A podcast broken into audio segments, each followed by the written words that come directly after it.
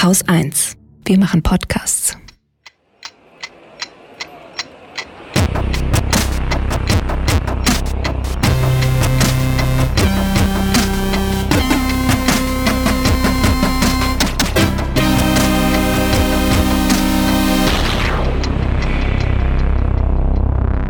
Willkommen zu Wochendämmerung vom 19. Februar 2021 mit einem dramatischen Ereignis. We are starting the straighten up and fly right maneuver in preparation for parachute deploy. The navigation has confirmed that the parachute has deployed and we are seeing significant deceleration. Skycam maneuver has started. About 20 meters off the surface.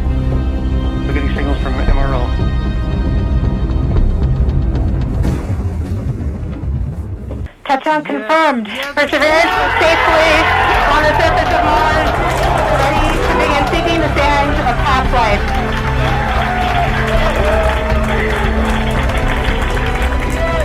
Looks like we're getting the first image. Wir sind wieder auf dem Mars gelandet. Yay. Sehr schön. Ähm, ja, Belarus habe ich dabei. Corona-Kleinscheiß. Ja, Impfstoffe und sowas. Australien. Jugendämter. Ungarn. Einem gescheiterten Impeachment. Deutschland. Gerechtigkeit für die Kurden. Afghanistan. Und Mali. Statistik. Guten Nachrichten. Katrin Rönecke. Und Holger Klein. Hm. So irgendwie, das war so, so bombastisch produziert, dieses NASA-Video, was ich da gerade gespielt habe, dass es sich jetzt voll lame anhört, so miteinander zu reden. Ja, das Eigentlich stimmt. Brauchen wir, mehr, wir wir brauchen so auch so Drama-Unterlegemusik die ganze Zeit. Die ganze Sendung. Die ganze Zeit, genau. Bis einer weint. Bis einer weint. Ähm, ja, PR können sie bei der NASA. Also das haben sie wirklich raus. Auch die, die, die ganzen Kameraeinstellungen und sowas. Also wir sind gestern, ich, wir sind gestern mal wieder auf dem Mars gelandet. Also die NASA ist auf dem Mars gelandet, aber ich finde ja, solche Sachen gehören irgendwie der ganzen Menschheit. Ja, finde ich ähm, auch. Und ähm, die haben einen Rover auf dem Mars abgesetzt, der heißt äh, Perse Perseverance, Perseverance, Perseverance. Perseverance? Perse ich werde es nie lernen. ähm, jedenfalls ist, ist das, also die, die Mission heißt Mars 2020, der Rover heißt Pers, Pers, ne? Percy. Percy, genau. Äh, so nennen sie ihn wirklich. Ähm, der Rover heißt Percy und da, da sind ein paar ziemlich coole Dinge an dieser Mission. Also abgesehen davon, dass wir zum Mars geflogen sind, was per se schon mal ziemlich cool ist. Ja? Ähm, der, der Lander, der war ein Raketenschlitten, also praktisch ein fliegender Raketenkran mit Autopilot. Total spektakulär. Also wirklich so ein, ne, so ein so ein, so ein UFO irgendwie, da hing unten dran, hing Percy.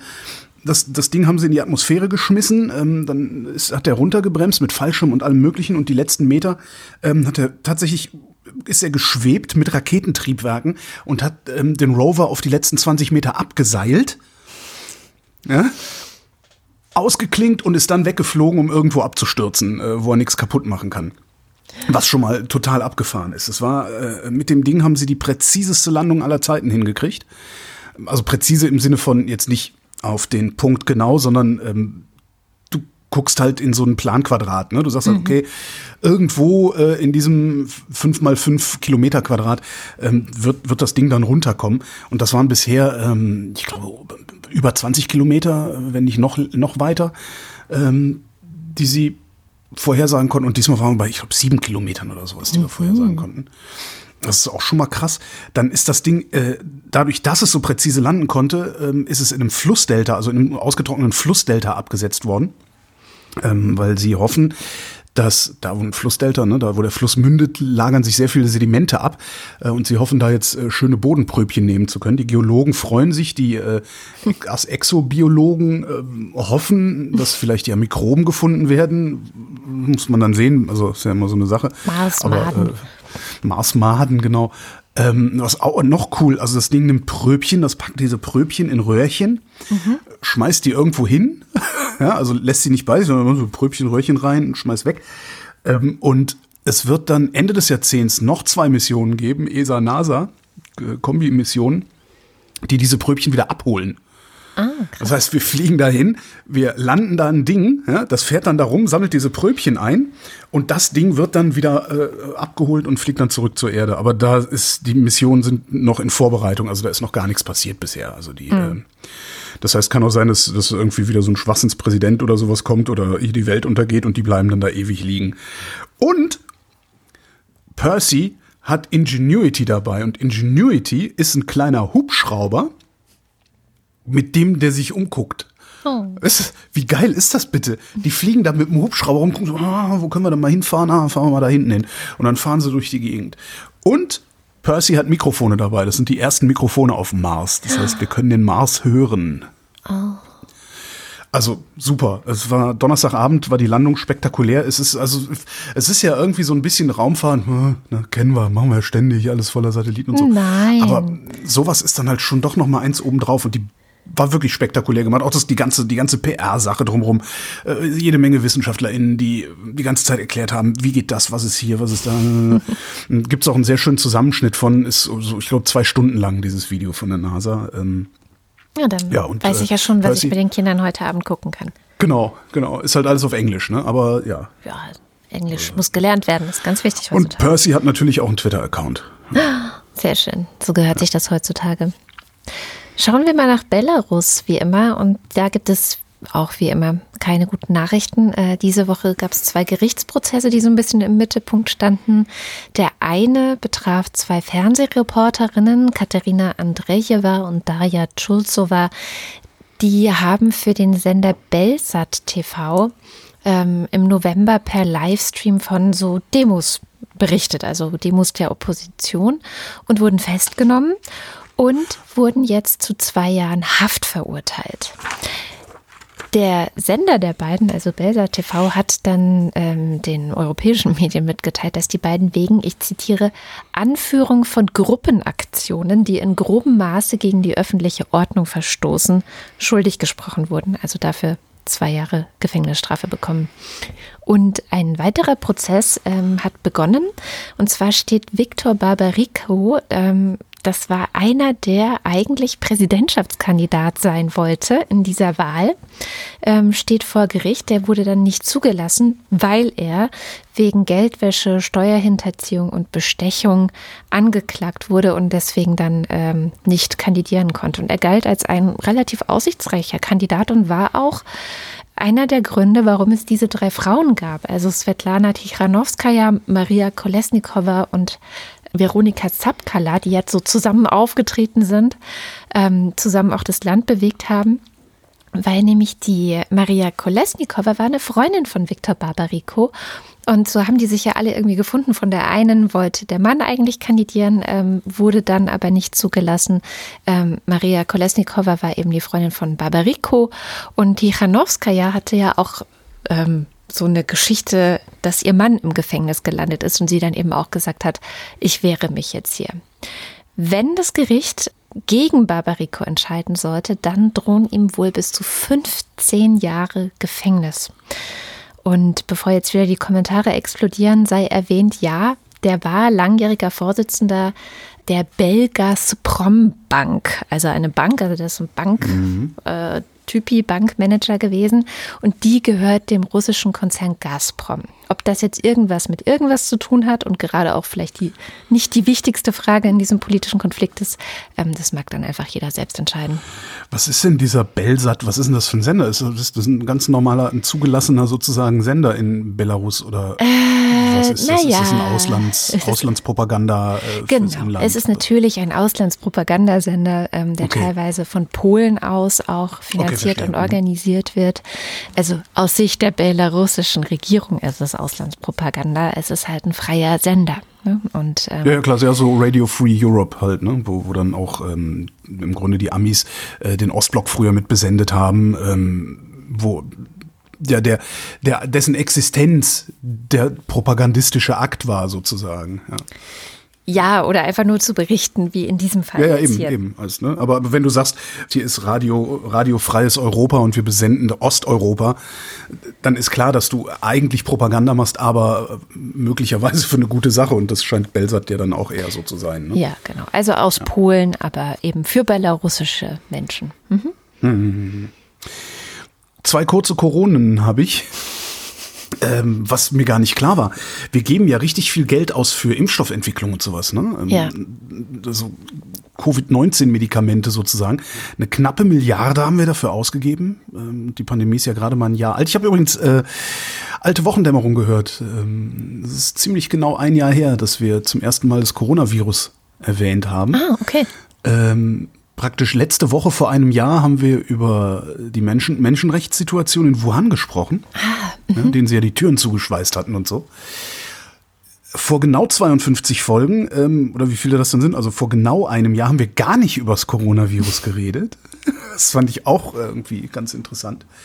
Und dann ging's los. Also praktisch nächste Woche vor einem Jahr äh, fängt das an, dass das das dominante Thema wird. Das ist auch ganz interessant. Ich weiß auch, dass du Jedenfalls, hm? damals einen kurzen O-Ton von Herrn Drosten vorgespielt hast, den damals keine Sau kannte. Echt? Und wo er gesagt hat, ähm, dass einmal alles durchgeseucht werden muss oder so. Irgendwie, das ist übrigens ein Zitat, was ihm bis heute die Corona-Leugner vorhalten. Er hätte ja damals auch gesagt, wir brauchen Herdenimmunität oder irgendwie sowas. Ähm, wo ich auch immer so denke, ey Leute, das war im Februar 2020, Genau. als noch keiner irgendeine Ahnung von irgendwas hatte und das passieren würde. Aber gut, egal. Weiter. Wobei. Streeck wird auch vorgehalten, was er im Februar gesagt hat. Ne? Also man muss da. Ja, muss bei dem halte ich eher vor, was er vorgestern gesagt hat. Oder Ja, genau. gestern. Gestern, gestern hat er gesagt, äh, jetzt könnte man ja auch eigentlich auch mal Restaurants äh, probeweise wieder öffnen, habe ich gedacht. Ja. Habe ich dann gedacht, so ja, wenn ich geimpft wäre, würde ich das auch sagen. ja, genau. Also wenn ich geimpft wäre, wäre das Erste, was ich sagen würde, ist, jetzt würde ich gerne Schnitzel essen gehen. So, weißt du? Tatsächlich. Also es ist so blöd, das klingt, aber das ist so, da- das, das eigentlich Einzige, was mir wirklich fehlt, ist äh, schön Restaurantbesuch. Ja, ein Schnitzel oder meinetwegen ne, Kumpel und Keule Mhm. oder äh, weiß ich nicht, einfach ein schönes, ein schöner Restaurantbesuch, also so Fine Dining, sage ich mal. Jetzt nicht Fritteboot. Fritteboot fände ich auch schön, aber ja. In Übrigens- Bonn gab es mal eine Frittenbude, die ist Fritteboot. Wo wir gerade bei Streeck kurz sind, du darfst gleich in Mhm. deinem Text weitermachen, hat er hat ein Interview gegeben im WDR, ähm, weil ich ja letzte Woche gesagt, ich weiß gar nicht, ob er überhaupt schon dran war mit Impfen und so weiter. Mhm. Und da erklärt er, dass er dran sei, weil er mit Viren arbeitet, so drückt er sich da aus und mit Aerosolen zu tun hat. Und ähm, da war ich kurz erst verwundert, weil mir das gar nicht so klar war, aber offenbar arbeitet er am Coronavirus, weil sonst wäre er auch nicht mit Impfen dran gewesen. Naja, eigentlich arbeitet er doch an HIV. Mir haben einige Leute gesagt, dass er in letzter Zeit wohl auch einiges an Papern und was weiß ich was zum Coronavirus veröffentlicht, woraus sie schließen würden, dass er damit wirklich arbeitet. Alles klar. Trotzdem, trotzdem Arschloch. Ich will auch Impfe. Gib mir Impfe. Ja, Zum Beispiel das ganze AstraZeneca-Zeug, Ja. das, sie, das sie alle nicht haben wollen. Was, ich habe Dilek Kalaitschi schon eine Nachricht geschrieben Ah, okay. auf Twitter und gefragt, wo ich denn abends vorbeikommen muss, damit ich die, die Impfe kriege. Aber die hat mir nicht geantwortet. So bürgernah sind sie hier im Senat. bah. bah. SPD, ne? Ist, Kalaitschi ist SPD, Mhm. ne? Schlimm. Ja. die Sozen, ey. Jedenfalls, wir haben also eine Milliarde für äh, Forschung gegen Corona äh, ausgegeben, was wir aber tatsächlich, wo wir sehr, sehr wenig nur ausgegeben haben, nämlich nur 17,5 Millionen Euro, haben wir bisher in die Erforschung von Medikamenten gesteckt. Ja, also nicht mal zwei Prozent des Geldes, das wir ausgeben, geben wir aus, um rauszufinden, was denn vielleicht, wenn du dann erkrankst, was ja sehr wahrscheinlich ist, dass es passiert, haben wir ja spätestens an mir gemerkt, dass wenn du dann erkrankst, du vielleicht ein paar Tabletten nimmst, so dass du nicht ins Krankenhaus musst oder irgendwie sowas. Ne? Man, man, es es will ja keiner, also verlangt ja auch keiner, äh, niemals jemals krank zu werden, obwohl es geil wäre. Also, ne? ja gut, Äh, aber so läuft das Leben aber nicht. So läuft's nicht. Ne? Aber, aber man will halt nicht schwer krank werden äh, und man will halt vermieden wissen, dass man schwer krank wird, wo sich das vermeiden lässt. Mhm. Und da hätte ich echt gedacht, dass wir mehr ähm, investieren in diese Forschung. Aber vielleicht liegt es auch daran, dass es einfach keine hoffnungsvollen Ergebnisse gab. Also ich erinnere mich zumindest an einen Herrn Drosten, der das gesagt hat, dass es halt bisher keinen Grund zur Freude gibt. Also es wird ja schon geforscht, aber es gibt nichts, wo man da jetzt Geld hinwerfen würde, weil es so aussichtsreich aussieht. Weiß ich nicht, also das, das würde ich jetzt nicht denken. Also das, das werden, gibt, gibt hunderte von, von Studien und äh, Medikamenten, die, die ausprobiert werden, äh, nur halt in Deutschland nicht. Was, was das Ganze jetzt auch schon wieder ein bisschen äh, abschwächt, weil natürlich ist das jetzt auch was, ähm, wir haben zwar Impfnationalismus, aber letztendlich ist, wenn ein Medikament entwickelt worden ist, das weltweit anwendbar ist, dann wird es auch weltweit deployed. Also das ist jetzt nicht so, dass Ja, es dann da werden wir da schon das Geld hinwerfen. Liechtenstein, dass Liechtenstein auf seiner Erfindung sitzen bleibt und sagt, nee, ihr kriegt das nicht eben. Der Kap da, da ist der Kapitalismus ja dann auch gut für, das äh, dann so zu verteilen, ähm, dass, dass ja, die Gier letztendlich dazu führt, dass es an jeden verkauft wird. Ne? Ja. Und dann gibt's in, äh, in UK, haben sie gerade eine sehr gruselige Studie designt. Oh, Eine Human Challenge Study. Bis zu 90 Freiwillige suchen sie, zwischen 18 und 30, die in einer, Zitat, sicheren und kontrollierten Umgebung ähm, SARS-CoV-2 ausgesetzt werden. Äh, sie brauchen gesunde junge Menschen, äh, die vorher nicht geimpft werden. Das heißt, das, das, das macht man auch so mit Erkältung und sowas, macht man das Ja, auch. ja, ich ne? weiß, aber- aber an Erkältung stirbt man jetzt nicht so schnell.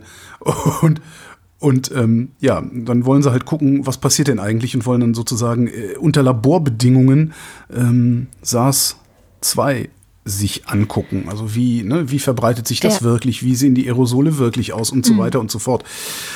Ist ja auch super spannend. Ich kann das total nachvollziehen. Können wir nicht einfach diese ganzen Corona-Leugner dahin schicken, die sagen, das gibt's ja eh nicht? Nee, die sind ja nicht gesund, sonst würden sie ja so einen Scheiß nicht reden. Ähm, das, äh, ich, das, es gibt auch eine Entschädigung, habe ich gelesen, aber nirgendwo stand wie viel. Ich, ich weiß, eine- eine Freundin von mir in Köln, die hatte, hatte mal, das war, meine Güte, das war Anfang der 90er, hat die mal bei so einer Medikamentenstudie mitgemacht und lag im Grunde drei Wochen lang äh, total sediert und breit im Krankenhaus, also wirklich breit, das war irgendein Opiat oder weiß der Geier was. Und die hatte damals 5000 Mark gekriegt, was ziemlich viel Kohle war. Und da habe ich mir überlegt, wie viel müsste man mir zahlen, damit ich bei so einer Studie mitmache? Tja, was wäre denn Tja. der Preis? Hm? Ja, äh, Long-Covid musst du mit einplanen. Eben. Kann ja sein, dass du, dass du hinten raus richtig Probleme kriegst und dann äh, eine garantierte Rente. Ne? Und dann habe ich jetzt kennengelernt, das wusste ich gar nicht, ne, weil man ja immer sagt, die jungen Leute, da passiert ja nicht so viel und so weiter. Hast du schon mal von Covid-Toes gehört? Also Covid-Zehen? Bitte was? Ja, also es gibt, äh, ist so ein Symptom, was vor allem bei Jüngeren auftritt, ähm, weil, du 18-Jährige gesagt hast, ähm, dass die Zehen sich so total krass entzünden. Also die sind sonst asymptomatisch, haben nichts, aber die Zehen werden rot und dick und sehen aus, als wären sie irgendwie krass entzündet. Sehr unangenehm. Also kann man mal googeln, Covid-Toes, ähm, gibt es ein Das paar Bilder dazu. Sieht fies aus. Muss man auch mit einberechnen.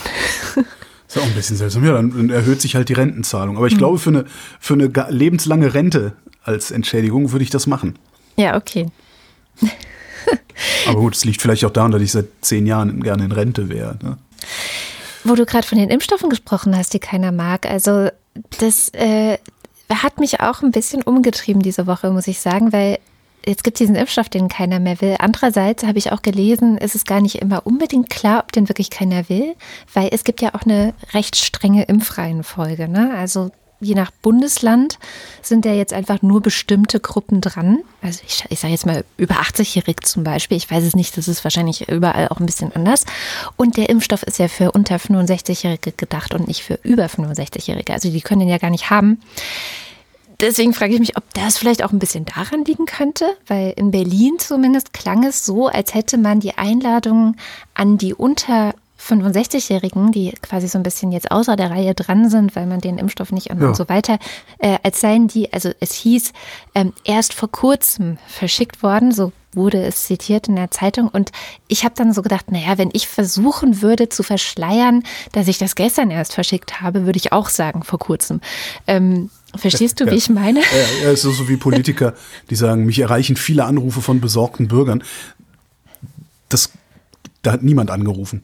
Ja, genau. sein. Wenn Politiker sowas behaupten, hat garantiert niemand angerufen, sondern sie haben es irgendwo aufgeschnappt. Ja. Also ich will jetzt nicht sagen, dass es immer so ist, weil es gibt auch wirklich diverse Berichte über Klinikpersonal, Pflegepersonal und jetzt sogar die Polizei, ja, ähm, die Gewerkschaft der Polizei. Ich weiß nicht, ob du es gesehen hast. Die hatten ein Interview im ZDF. Ähm, Polizeigewerkschaft schieß mich tot, muss ich dann ja immer sofort denken. Danke, Holger. Gerne. Jörg Radek heißt der Vorsitzende wirklich. Und das war so unangenehm, das Interview, das zu lesen, weil seine Position ist einfach die ganze Zeit so, naja, also ich kenne mich jetzt hier mit Impfstoffen überhaupt nicht aus. Ich bin kein Mediziner. Aber eins ist klar, die Polizei darf nur das Beste bekommen. Und es ist mir auch egal, was, aber wir nehmen nur das Beste. Also, die bestmögliche Impfstoff. Und zum Schluss sagt er dann noch, naja, und also außerdem muss es dringend mehr Aufklärung und Überzeugungsarbeit geben für die Impfstoffe, weil da jetzt ja gerade so eine große Ablehnung ist, wo ich so denke, hä, also erst stimmt der zu, sozusagen, ähm, ja, ist schon okay, dass immer mehr Polizisten sich nicht mit AstraZeneca impfen lassen wollen weil es ist ja vielleicht nicht das Beste, was es gerade gibt. Und dann so, ja, aber es wäre schon gut, wenn es mehr Aufklärung und Überzeugungsarbeit geben würde. Das sind so diese Sachen, wo ich, wo ich dann immer denke, mein Gott, wie wenig gehört denn eigentlich dazu, Ja. Polizist zu werden und dann auch noch äh, in so eine Position gewählt zu werden als Gewerkschaftssprachrohr. Äh, Sprachrohr. Das finde ich immer so erschütternd. Ich würde, ich weiß nicht, ich würde halt denken, ah, das sind ganz besondere Menschen, das sind ganz vernünftige und die sind besonders denkfähig. so, und jedes Mal kriegst du von irgendwie so Verbandsfunktionären äh, Sachen erzählt, Ja, ja, wo du dich fragst, wie die Leute das schaffen, sich morgens zu Schuhe zuzubinden. Das wirft ja auch ein echt schlechtes Bild auf alle anderen. Ich kenne ja genug Polizistinnen und Polizisten, die denken können. Ja? Mhm. Und dann ist der, das oberste Sprachrohr von denen redet Quatsch. Aber es klingt halt für Journalisten sehr toll, ne? So, so eine Ja, Position. ja, ja, und dann fragst du die absolut. und dann machst du Interviews mit denen. Das ist ja immer Genau, das gleiche Problem. Und dann vor allen Dingen stellst du keine Rückfragen. Mir geht dieser Journalismus, den habe ich diese Woche auch wieder sehr häufig gesehen, dieser Journalismus, der einzig und allein ja kolportiert, ja, oder, oder noch nicht mal, sondern Zitate von Politikern weiterträgt. Ist es so, so ein Protokolljournalismus. Ministerin Schieß mich tot hat gesagt. Jetzt haben wir schon Ministerin, schieß mich tot. Ja, ja, es ist, zieht sich durch, das ist eine Riesenverschwörung, der wir da auf der Spur sind. Was ich so, so, so, ich, ich denke mir halt wirklich so, ja, das ist toll, dass äh, Politiker X äh, Y gesagt hat, aber Y ist Unsinn. Ja, da redet irgendein Politiker oder irgendeine Politikerin redet Unsinn und zwar nachweislich Unsinn. Und da- das ist also dann auch wirklich so unsinniger Unsinn, dass wenn du zuhörst, dir sofort auffällt, dass es Unsinn sein muss. Also wo du noch, ne, du kennst es, du hast zwar, klar, du könntest jetzt Fakten raussuchen und das dann widerlegen oder sowas, aber in den meisten Fällen ist es so, dass deine, deine Hirnheuristik sagt, nee, da stimmt was nicht. So. Und dann würdest du ja nachfragen. Ne? So, das, das haben wir ja gelernt, nachzufragen. Warum sind Sie sich da so sicher? Woher wissen Sie das? Ja? Ich erinnere mich da an eine, an eine Sache, das, das war, ich glaube sogar noch Sabine Christiansen damals, diese Fernseh-Talkshow. Da sitzt Roland Koch und redet Unsinn, also erzählt eine glatte Lüge, meiner Meinung nach sogar, Ja. und begründet das mit, ja, und alle Zahlen, äh, alle Zahlen belegen das. Und, und die Moderatorin dieser Sendung sagt nicht, äh, welche Zahlen? Weil das ist das Erste, was ich frage. Alle Zahlen belegen. Also welche Zahlen belegen das? Ja. Wie kommen Sie darauf? Also, und das war diese Woche, es ist mir das total oft aufgefallen. Ich weiß überhaupt nicht warum. Guckst du jetzt etwa auch mehr Talkshows? Nee, ich habe, was habe ich denn? Eine habe ich geguckt diese Woche und zwar Lanz, wo Ja. ich mich auch sehr amüsiert habe drüber. Ja, aber sonst nichts. Nee. Ich habe auch Lanz gesehen, aber komme ich gleich zu. Oh, Und zwar ist es eine längere Hinleitung. Ähm, wir sind ja noch beim Covid-Thema, oder? Und ich weiß zwar, nicht, du, ich nicht. Ähm, ich, bin, ich bin beim okay. allgemeinen Also Bashing äh, hängen es geht ja immer mal wieder in dieser ganzen Debatte um das Kindeswohl. Ne? Kindeswohl in Zeiten von Corona, könnte man jetzt auch drüber schreiben. Doch, interessiert die doch gar nicht Und, wirklich. ja, und das, das ist einen nicht wirklich interessiert. Es zeigt, finde ich, eine Recherche von Korrektiv, dieses Recherchekollektiv. Ja. Ähm, die haben mal zusammengetragen, wie arbeiten denn Jugendämter in Nordrhein-Westfalen. Also die haben wirklich nur für Nordrhein-Westfalen diese Recherche gemacht. Das sind schon genug Jugendämter, über 100. Sie haben 70 angefragt und 46 haben geantwortet. Und es ist ja ganz interessant, weil ich meine, es reden halt immer alle so über das Kindeswohl, als sei einfach nur ein Besuch der Schule dazu geeignet, dieses Kindeswohl zu sichern. Über Jugendämter hört man tatsächlich eher selten was. Also wenn dann nur von so linken Socken, die dann halt fragen, so, hä, warum ähm, müssen wir jetzt unbedingt die Schulen aufmachen, aber wir stärken Jugendämter in der Krise nicht. Da, da habe ich das nicht vor ungefähr einem Dreivierteljahr schon mal gesagt. Ja, Ich sag ja, Irgendwie kommt mir das so vor. Ich, wie ich gesagt habe, dass die Schule da, äh, dass, dass der Kollateralnutzen der Schule missbraucht wird. Ja. Und gleichzeitig reden ja auch alle über Homeoffice, aber leider ist ja die Politik nicht in der Lage, Homeoffice als Pflicht durchzusetzen. Weswegen, das kam auch diese Woche raus, laut einer Umfrage, nur ein Viertel aller Menschen äh, während der Pandemie in Homeoffice sind. Ein Viertel aller oder ein Viertel derer, die könnten? Ein Viertel derer, die gefragt wurden in dieser Umfrage. ähm, und jetzt ähm, zur Korrektivrecherche. Die hat nämlich herausgefunden, dass die MitarbeiterInnen der Jugendämter anscheinend überwiegend im Homeoffice sind. Das sei ihnen ja auch gut, ne? gegönnt. Aber seitdem sind sie schlechter erreichbar. Ähm, Teilweise gar nicht erreichbar. Äh, lediglich die Stadt Essen hat zurückgeschrieben, dass sie im Jugendamt die telefonische und digitale Beratung während der Pandemie sogar ausgebaut hätten, weil es eben tatsächlich auch zu zusätzlichen psychischen Belastungen und natürlich auch Konflikten äh, innerhalb der Familien kommen kann. Aber damit noch nicht genug. Nicht, dass sie nicht nur nicht erreichbar sind oder schlechter erreichbar sind, sondern was sie auch nicht mehr machen oder weniger machen, sind Hausbesuche. Also da sagen viele Jugendämter, das machen sie nur noch in ganz, ganz dringenden Fällen. Und Hausbesuche sind aber für die Arbeit gerade mit Konfliktfamilien eine der wichtigsten Dinge, um einen echten Einblick zu bekommen, was passiert. klar. ne? Also die sagen dann so, ja, aber wir rufen ja da an und sprechen ja mit den Leuten. Manche machen auch Spaziergänge, um mit den Leuten zu sprechen. Und dann sagen die aber, ist alles okay zu Hause, ist alles in Ordnung. Ähm, und dann muss man das halt glauben oder nicht. Ähm, nur bei so Hausbesuchen kann man halt wirklich sehen, hm, gibt es vielleicht Hinweise, dass doch irgendwas nicht in Ordnung ist oder so. aber ein Schulbesuch macht das ja nicht wett. Also wenn die jetzt in die Schule gehen, dann sieht das Jugendamt ja trotzdem nicht, was zu Hause das Problem Genau, ist. na natürlich Sondern nicht. sie tun das, das hatten wir ja äh, kürzlich auch in, dem, in der Bonusfolge, sie tun halt, ja, sie, sie, sie machen so Beifang, ne? Also es wird zufälligerweise sieht die Schule, dass es ein Problem gibt. Genau, das konnten sie tatsächlich auch nachweisen äh, bei Korrektiv, dass die Schulen schon eine wichtige Rolle haben. Ähm, denn oft sind es LehrerInnen oder ErzieherInnen oder man, manche Schulen haben ja auch SozialarbeiterInnen, die ähm, Kindeswohlgefährdungen beim Jugendamt melden. Also wenn sie Verdacht auf Kindeswohlgefährdung haben, dann äh, melden die das dem äh, Jugendamt und diese Meldungen sind im vergangenen Jahr zurückgegangen, anscheinend in, in drei Städten. Drei Städte haben das berichtet, der Rest hat nicht geantwortet. Da würde mich aber trotzdem interessieren, wie viele Meldungen sind das? Sind das alle, um die sich gekümmert werden muss? Wie viele davon verlaufen im Sand? Äh, Naja, ne? also wie, wie viele sind falsche Fehlalarme und so? Das, darüber gibt's ja überhaupt wahrscheinlich überhaupt keine Zahlen. Ne? Ja, das ist eh so ein bisschen. Also wenn man schon weiß, okay, von über 100 Jugendämtern 70 angefragt, nur 46 Antworten ähm, und antworten auch ehrlich.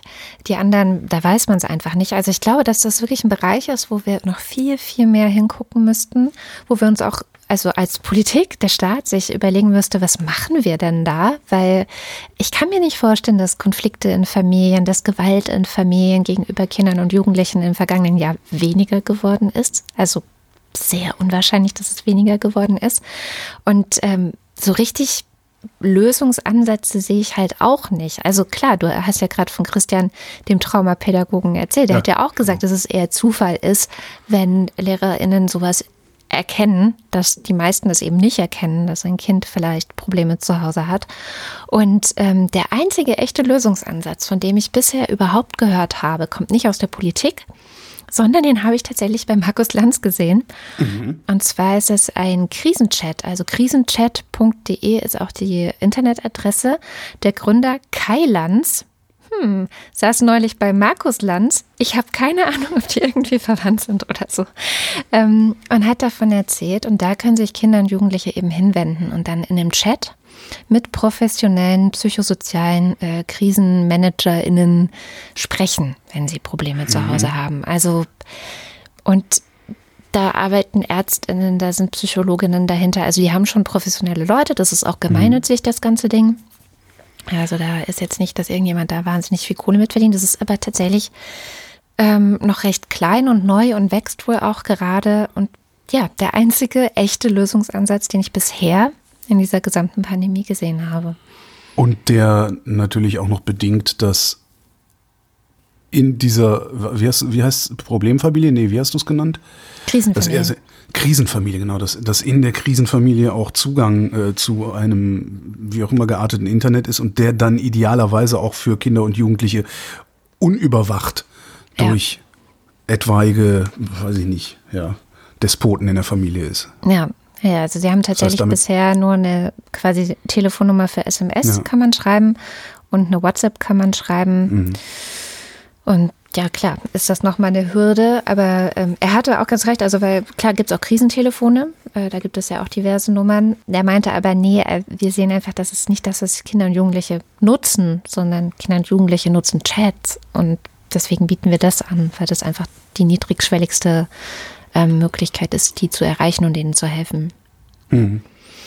Ja, aber es ist auf jeden Fall, und ich würde mir jetzt natürlich wünschen, dass äh, diese Recherchearbeit, was passiert eigentlich gerade bei den Jugendämtern und was könnte vor allem auch eine politische Antwort darauf sein? Also ich habe ja so ein bisschen Angst, gerade auch in der momentanen Situation, jetzt scheint die Sonne wieder, es wird wärmer und der Impfstoff kommt, dass man jetzt sagt, ach, jetzt ähm, ist es ja eh auch bald vorbei, jetzt kümmern wir uns da danach dann wieder darum. Aber Genau, nach der sechsten Welle. das fände ich schon echt arg bitter. Clubradio ist ein Radiosender in Ungarn, ähm, bei dem Orban dafür gesorgt hat, erst dafür gesorgt hat, dass er nicht mehr landesweit zu hören ist, sondern nur noch in Budapest. Und jetzt hat Clubradio die Sendelizenz entzogen gekriegt und äh, muss ab Sonntag den Sendebetrieb einstellen. Ähm, Clubradio ist der letzte unabhängige Radiosender gewesen. Alles andere ist entweder äh, in Staatshand oder in den Händen von Orbans Freunden. Ähm, 500.000 Hörer haben die gehabt, also richtig viel. Dann können ihr, Inter äh, ihr Programm jetzt nur noch im Internet verbreiten. Und das ist dieser, da wollte ich einfach nur noch mal darauf hinweisen, weil man da nicht oft genug darauf hinweisen kann.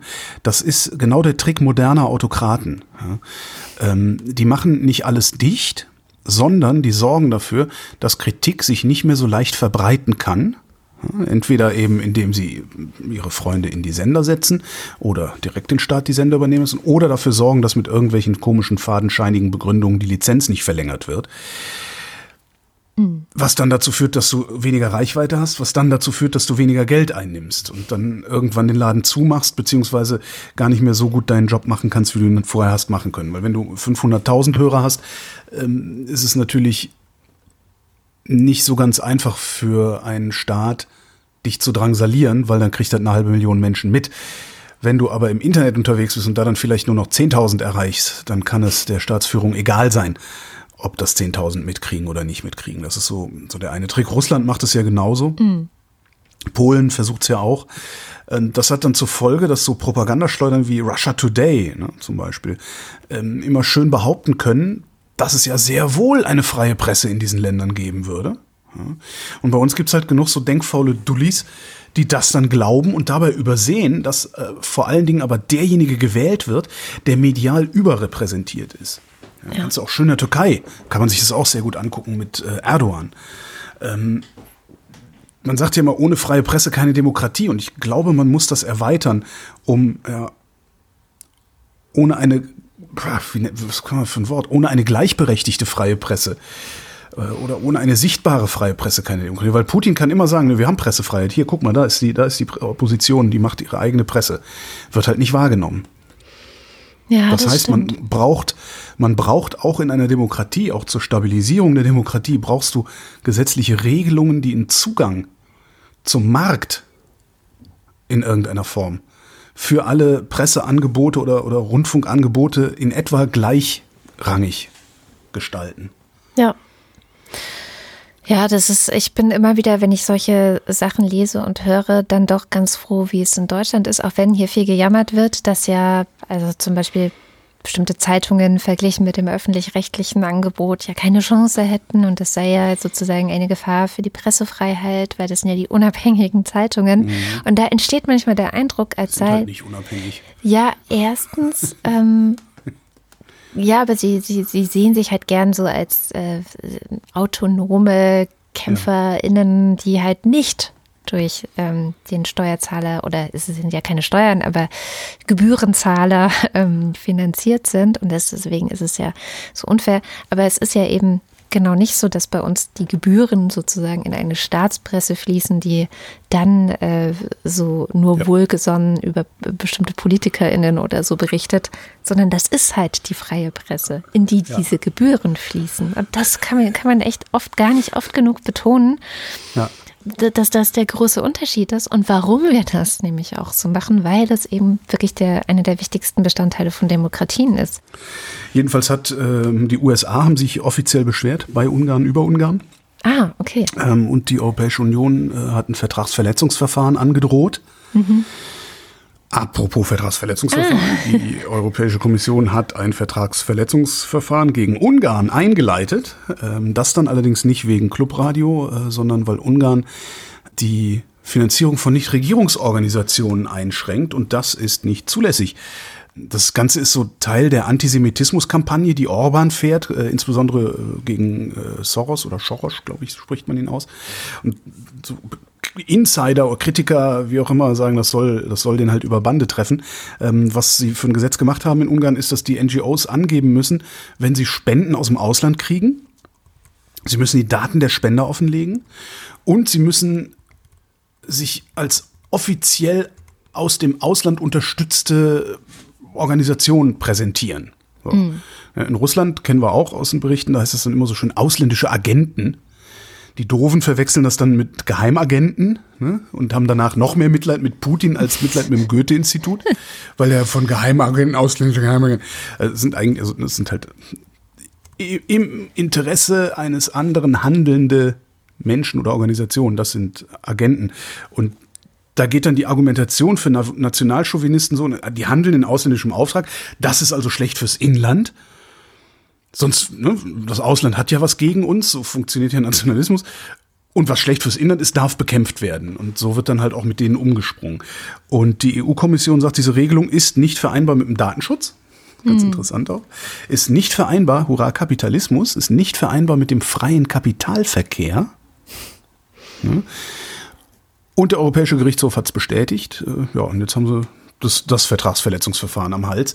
Äh, Die sammeln das jetzt. Hab Ja. Ich so. Die haben ja ein paar Vertragsverletzungsverfahren äh, die Woche eingeleitet, ne? auch gegen Deutschland. Nein, das war kein Vertragsverletzungsverfahren, das äh, ist eine Klage, die so. sie gegen Deutschland, die EU-Kommission hat Deutschland verklagt äh, wegen der Umsetzung der Flora-Fauna-Habitat-Richtlinie.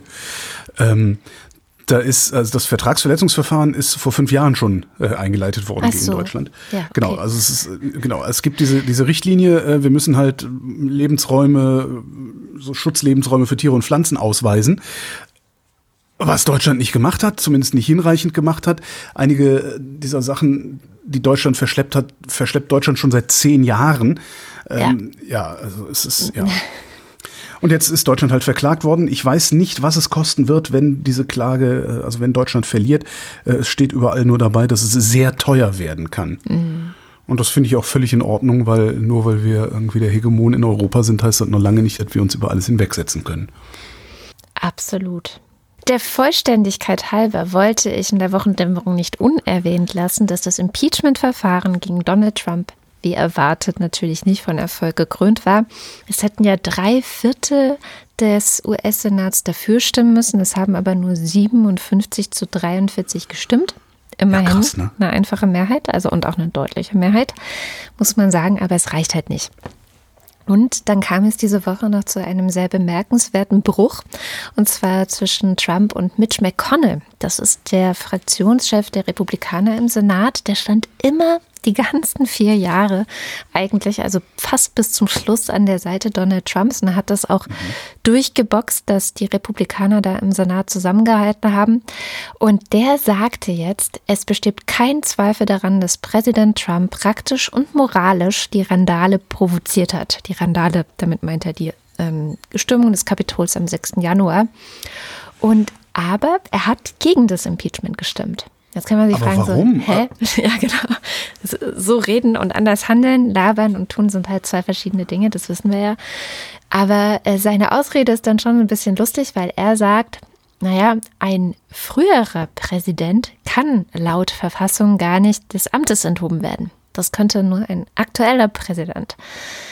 Keine Ahnung, ob das jetzt irgendeine Ausrede ist. Ich kenne mich da jetzt auch zu wenig mit dem ganzen Verfassungsrecht der USA aus. Ähm, Habe jetzt auch nicht in What äh, Can He Do That oder sowas gehört, um das rauszukriegen. So wichtig ist es vielleicht auch nicht. Aber es hat dann doch ganz ordentlich gekracht zwischen Trump, der dann auch um sich geschlagen hat, nicht mehr auf Twitter. Das fand ich auch ganz angenehm. Ich krieg nichts mehr mit von dem Typen. Genau. Das ist echt ganz nett. Das ist wirklich. Äh, äh, Aber wo bleibt er denn jetzt rum? Ist er jetzt bei, bei Telegram oder wo? Ich weiß es, ich habe es in den Nachrichten gesehen, dass er sich aufgeregt hat. Vielleicht ist er vor die Kamera einfach getreten, hat ein YouTube-Video aufgenommen oder so. Ich weiß es ehrlich gesagt nicht, ähm, wo die das her hatten. Aber ja, hat sich halt aufgeregt. Und ähm, dann ist vielleicht auch noch ganz gut zu erwähnen, es gibt weitere und auch neue Klagen gegen Trump und auch seine ganze, ganze Mischpucke da.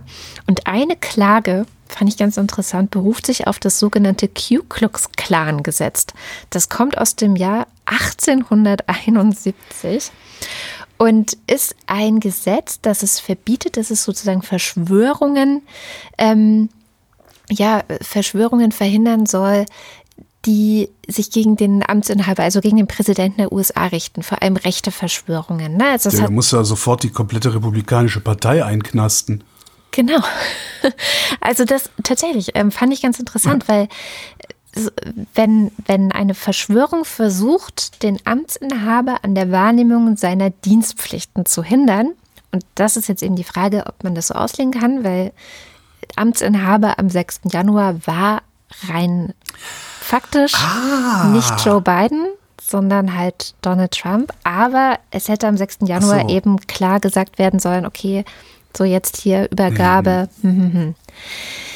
Das äh, ist für mich einfach nur ein Hinweis darauf, dass es die Aufarbeitung dieser gesamten Ära Trump und auch wie das Ganze geendet hat, also was am 6. Januar passiert ist, dass das eigentlich erst anfängt. Und auch Nancy Pelosi hat gesagt, sie will eine Kommission einsetzen, die das Ganze aufarbeiten soll. Also mal gucken. Das heißt, ich werde hier immer mal wieder so ein paar Updates reinstreuen. Was ich so faszinierend finde, ist, äh, wie die Republikaner sich da verhalten. Also die scheinen eine so fürchterliche Angst vor Donald Trump zu haben, Mhm. beziehungsweise vor dem Trumpismus, der, der dahinter läuft. Ja. Irre. Ja, Weil in dem Moment, wo die das so machen würden, würde Trump äh, äh, wahrscheinlich für die nächsten Vorwahlen ähm, erst recht versuchen, eine neue Partei an den Start zu kriegen. Und das, das fürchten die wie der Teufel das Weihwasser. Weil wenn das passiert, dann regieren in Zukunft tatsächlich nur noch die Demokraten in den USA. Was sie eigentlich ja schon seit Jahrzehnten tun sollten, weil sie bisher immer die Mehrheit hatten. Aber, Ja, genau. ja, dieses absurde Wahlsystem bei denen ja irgendwie. Ja. Ähm, was übrigens, was vielleicht gar nicht unerwähnt bleiben sollte, jetzt, äh, zum Thema Corona noch. Wir sind in dieser Woche auf einem relativen Plateau angelangt. Also die Inzidenzzahlen sinken fröhlich vor sich hin die letzten Wochen. Ähm, sind jetzt etwas über 50, 56, 57, irgendwie sowas. Ähm, und bewegen, haben angefangen, uns seitwärts zu bewegen. Also es geht nicht mehr so bergab, wie es zuletzt bergab gegangen ist. Das könnte ein Hinweis darauf sein, dass wir jetzt gerade den Start der dritten Welle erleben. Ja, beziehungsweise es gibt ja auch erste Zahlen über die Häufigkeit dieser Mutanten. Am häufigsten ist immer noch die britische Variante, also B117. Und ich hatte gestern eine Zahl gelesen, dass in Berlin ein Drittel der Labortests äh, diese Variante aufzeigen. Und wie wir wissen, Das wäre die, ja dann die dritte Welle. Ne? Genau, wie wir wissen, ist die viel ansteckender und auch in Baden-Württemberg und noch ein Bundesland, äh, Bundesland vergessen, ähm, sieht man es am R-Wert, der auch wieder deutlich über 1 liegt. Also da Ah, geht es gerade auch schon wieder nach oben. Mhm. Kurzer Faktencheck aus der Postproduktion. In Berlin ist nicht bei jeder dritten Infektion die B1N7-Variante nachweisbar, sondern bei 28 Prozent der Infektionen. Das war die korrekte Zahl. Und weiter geht's. Ja, wahrscheinlich. ich bin gespannt, was wir nächste Woche zu genau diesem Punkt äh, zu Naja. erzählen haben. Kommen wir doch zu Shams Beitrag in dieser Woche. Sie spricht diesmal mit einer etwas anderen Verbindung zu dem Thema, denn zur Erinnerung, Sham ist Kurdin und Sham ist im Irak geboren.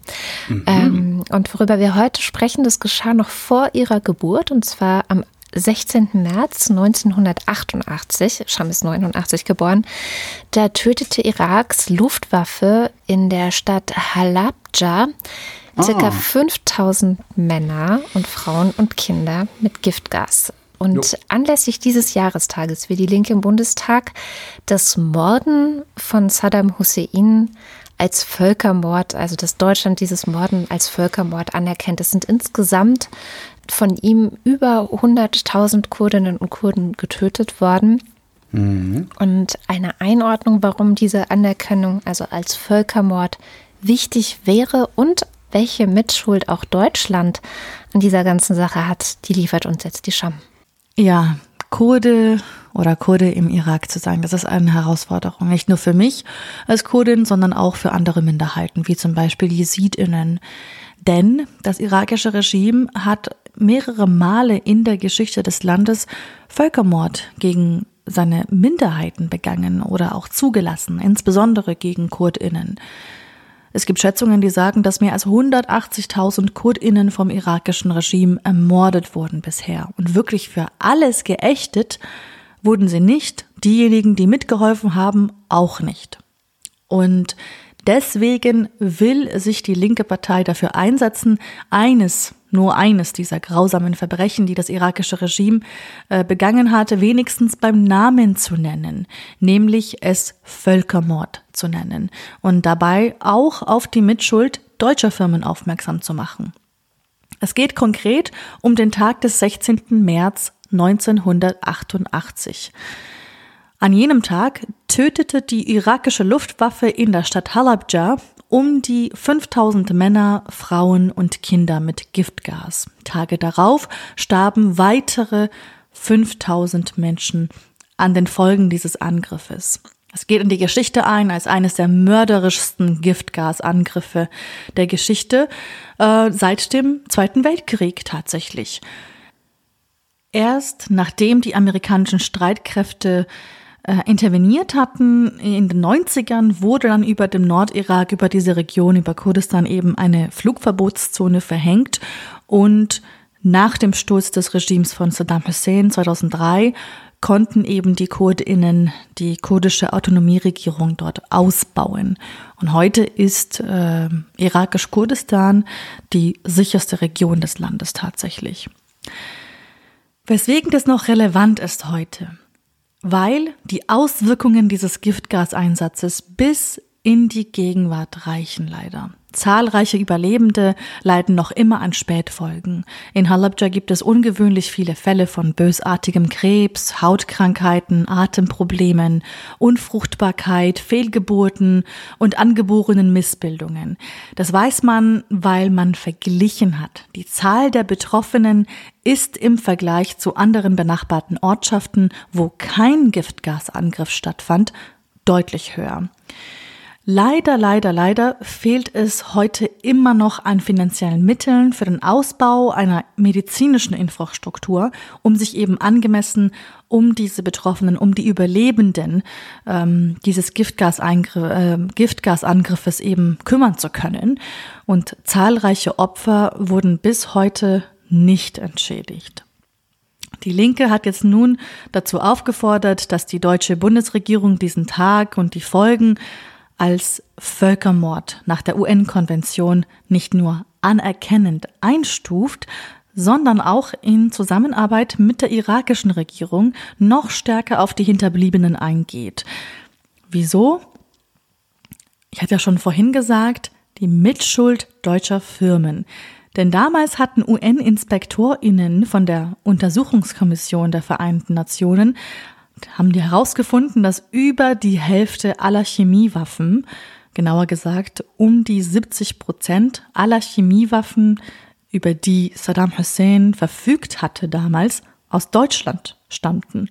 Deutsche Firmen, die eben die irakische Regierung unter Saddam Hussein ähm, damit beliefert hatten. Der Antrag wird jetzt in zwei Wochen circa diskutiert werden. Man geht davon aus, dass das im Plenum dann in, äh, Anfang März diskutiert wird. Man muss aber auch sagen, das ist nicht das erste Mal, dass Deutschland versucht, mit diesem Teil seiner Vergangenheit umzugehen oder beziehungsweise einen Umgang damit zu finden. Damals am Landgericht in Darmstadt war das, 1992, also vier Jahre danach, wurde ein Prozess gegen zehn Deutsche äh, eröffnet. Ihre Firmen waren allesamt am Aufbau der irakischen Gasanlagen beteiligt. Und von diesen zehn Angeklagten wurden drei zu Bewährungsstrafen verurteilt. Der Grund? Die deutsche, die deutsche Chemie, die sie da verkauft hatten, sie hätte man ja theoretisch auch nur für die Produktion von Pestiziden für die Landwirtschaft nutzen können. Man hätte es ja nicht gewusst. Zusammengefasst also, es ist noch nicht viel passiert. Und man muss auch sagen, dass auch wenn die Bundesregierung das anerkennt, also dass die Anerkennung des Verbrechens vom 16. März 1988 durch die Bundesregierung als Völkermord, dass das ein völlig, völlig überfälliger Schritt ist. Andere Staaten wie Norwegen und Großbritannien haben das schon längst getan. Das gilt tatsächlich als Völkermord. Also wollte, das war mir gar nicht klar, wollte Hussein, Saddam Hussein, äh, wie nennt man ihn ist ja auch egal, wollte der die Kurden wirklich ausrotten? Ich hatte das immer so verstanden, dass der eigentlich nur wollte, dass sie die Fresse halten.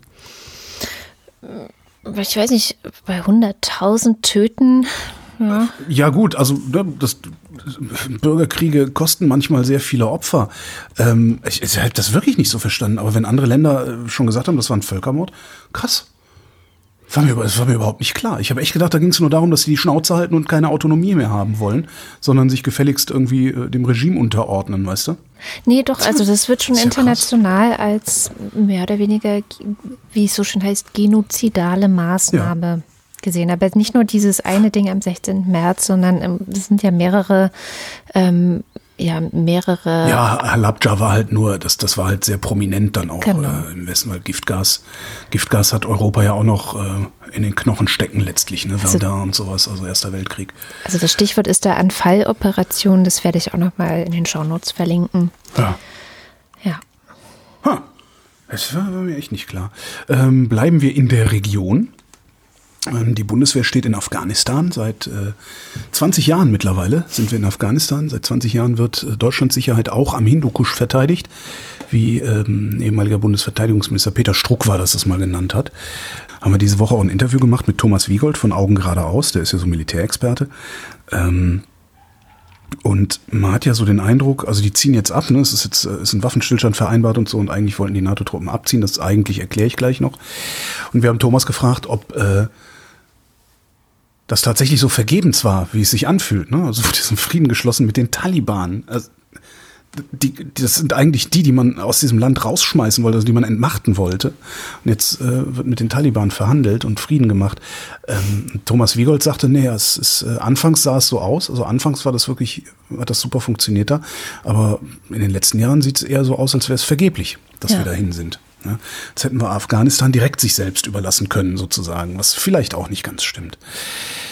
Jedenfalls äh, sollte eigentlich Ende April, ähm, das hatten die USA verhandelt mit den Taliban, äh, sollten die USA und damit dann auch die NATO-Truppen aus Afghanistan abziehen, damit auch die Bundeswehr. Ende März äh, läuft auch das Mandat der Bundeswehr aus für diesen Afghanistan-Einsatz. Das mittlerweile äh, ist das kein Kampfeinsatz mehr. Ähm, bis vor fünf Jahren war das ISAF. Da erinnern wir uns sicher dran an diesen, dieses Kürzel. ISAF war ein Kampfeinsatz. Mittlerweile ist es nur noch so eine, so eine Ausbildungsberatungsmission, die wir da haben.